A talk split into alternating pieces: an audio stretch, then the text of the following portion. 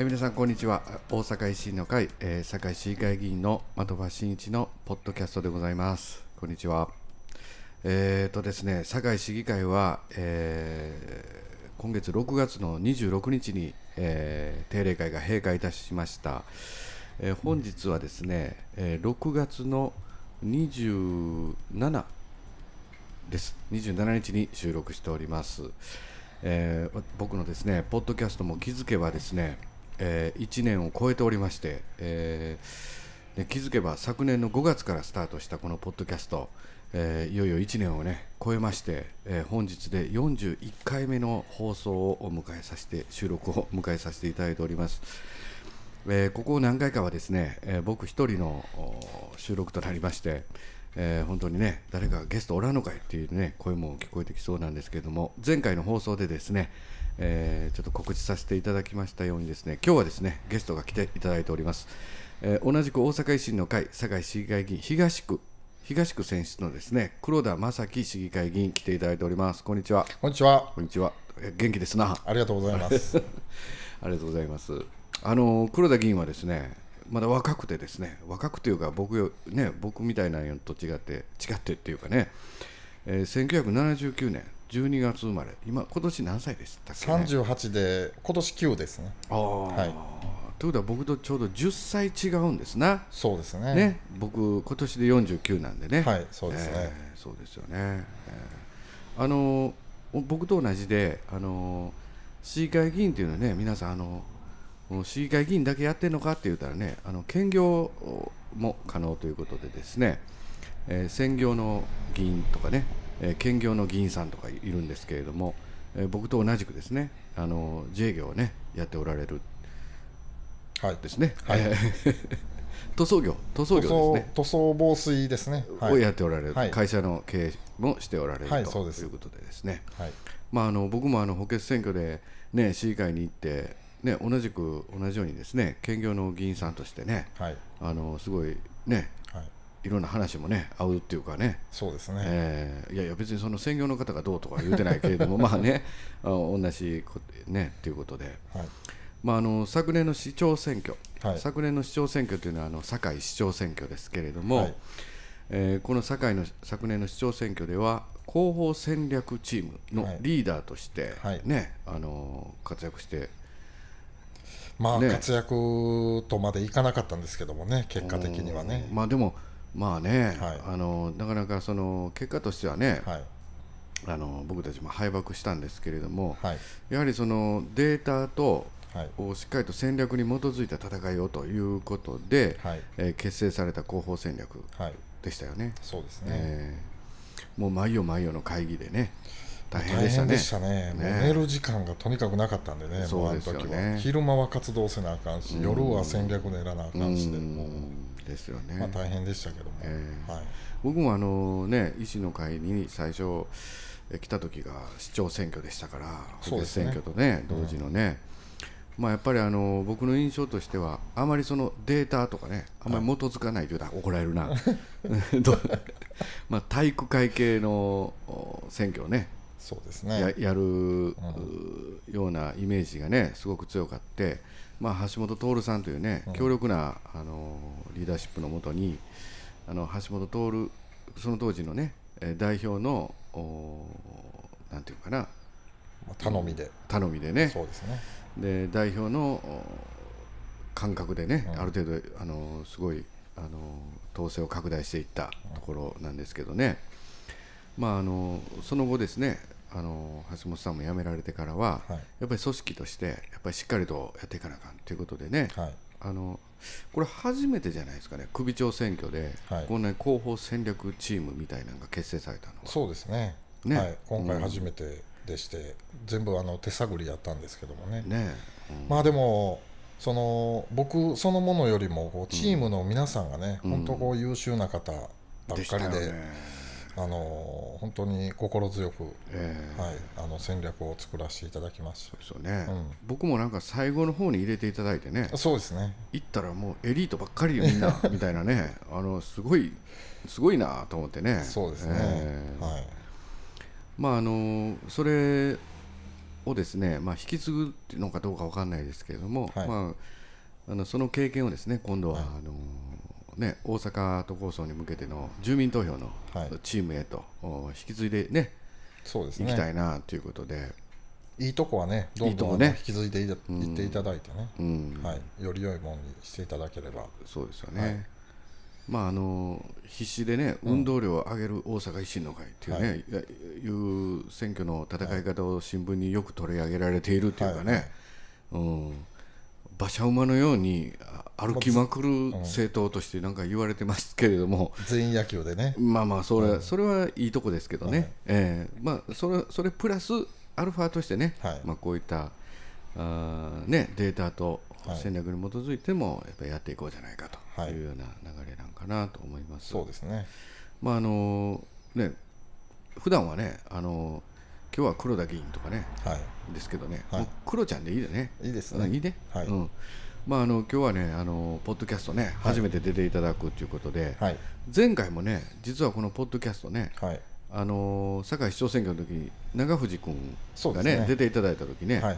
はい、横に立ち会っておられてね、はい、ポッドキャストの収録はこう見ていただいてたんだけれども、写真撮影係でそうちゃんと活躍してたつもりなんですけどね。そ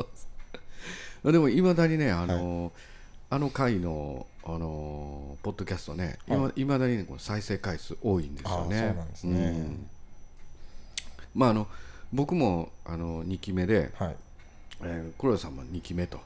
いうことで、はい、まあ、僕補欠やけどね、はい、うん、ちょっと若干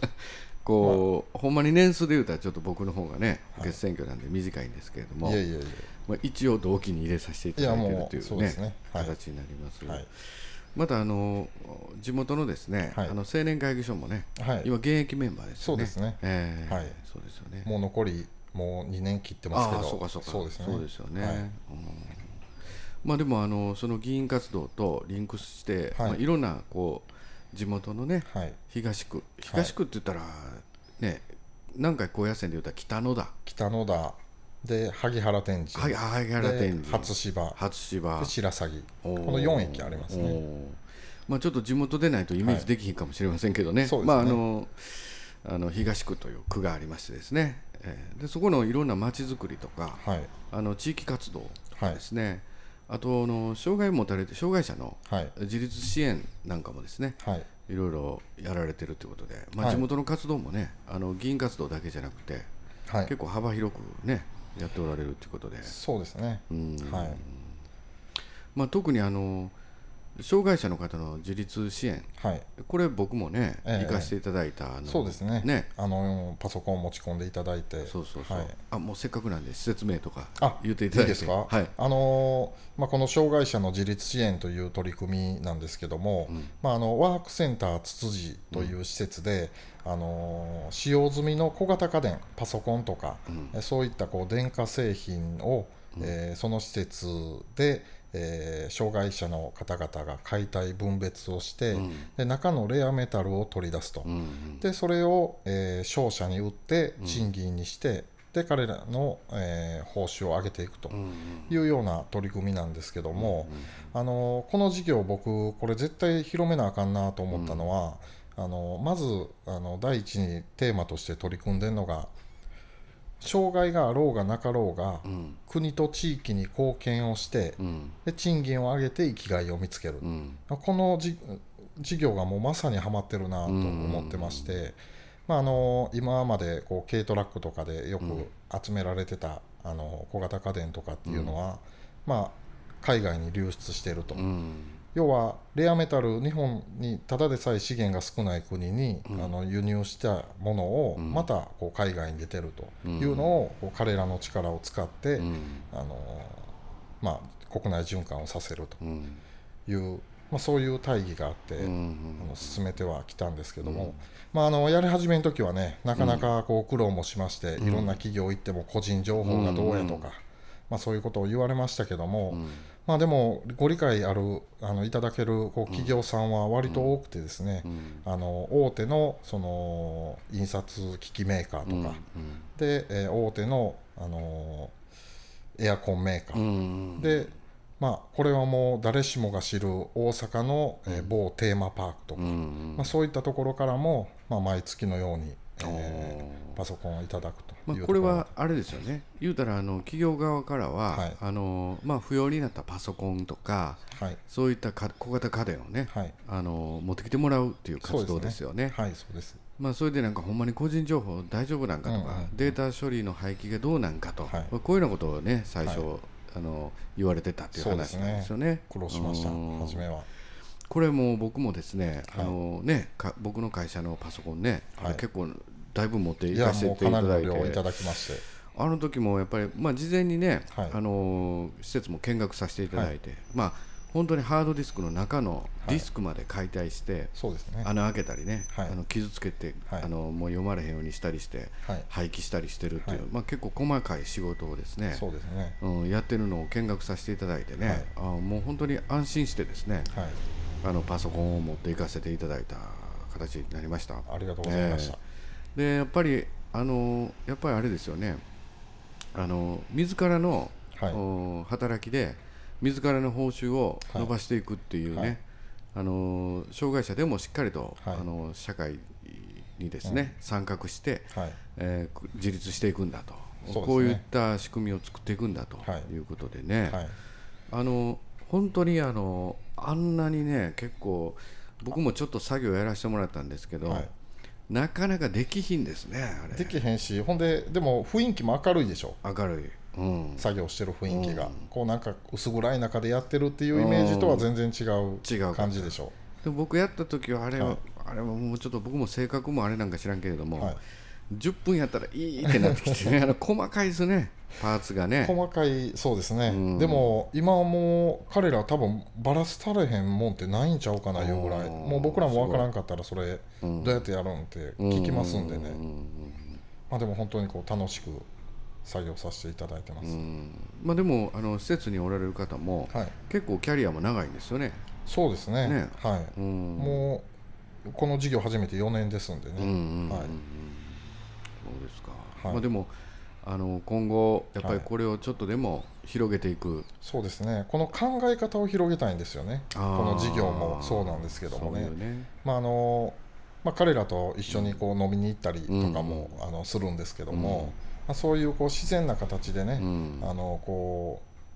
うなんていうんですかね、ほんまの意味でこう壁がないっていう社会を、うんうん、作っていきたいなと、ね、はい、思ってます。これでも僕らみたいな零細企業ですけれども、うん、やっぱり社会的貢献といいますか、はい、CSR の観点というんですかね、はい、まあ、大手の、ね、会社でしたらね、はい、こういうなんか植林事業取り組んでいますとかね、そうですね、社会貢献事業やってますっていう、はい、だけど僕らみたいなね、うん、会社にそれだけの資金力があるわけでもないし、うん、はい、だけど僕らでもね、はい、そういった使わなくなったパソコンをね、はい、持ち込まさせていただいてね、はい、もうそういった形で貢献させていただけるっていうのはね、はい、僕らにとってもね、はい、本当にいい取り組みなんじゃないかなと思って、うん、そうですね、もううちの、会社のねスタッフの人もね、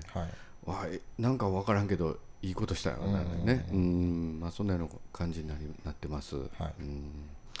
まあ、今後はどんどんと広げていただいてですね、そうですね、うん、それとまた他にもですね、はい、なんか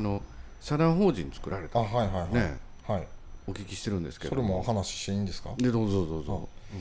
まあ、この社団法人ね、うん、僕もともとその建設業界におって、うん、まあ、次世代のこう人材不足とか、うん、まあ、どの業界でも言われてると思いますけど、うん、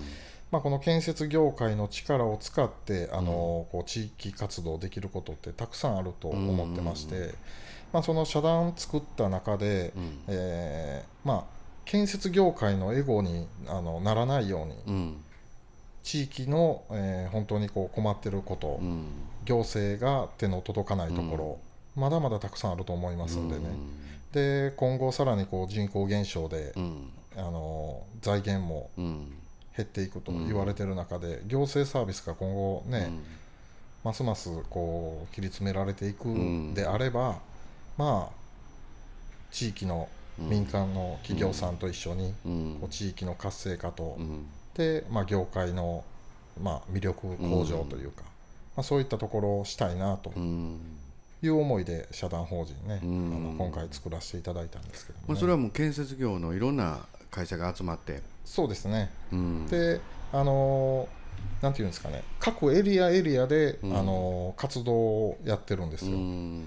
要は地域に本当の意味で密着しないと、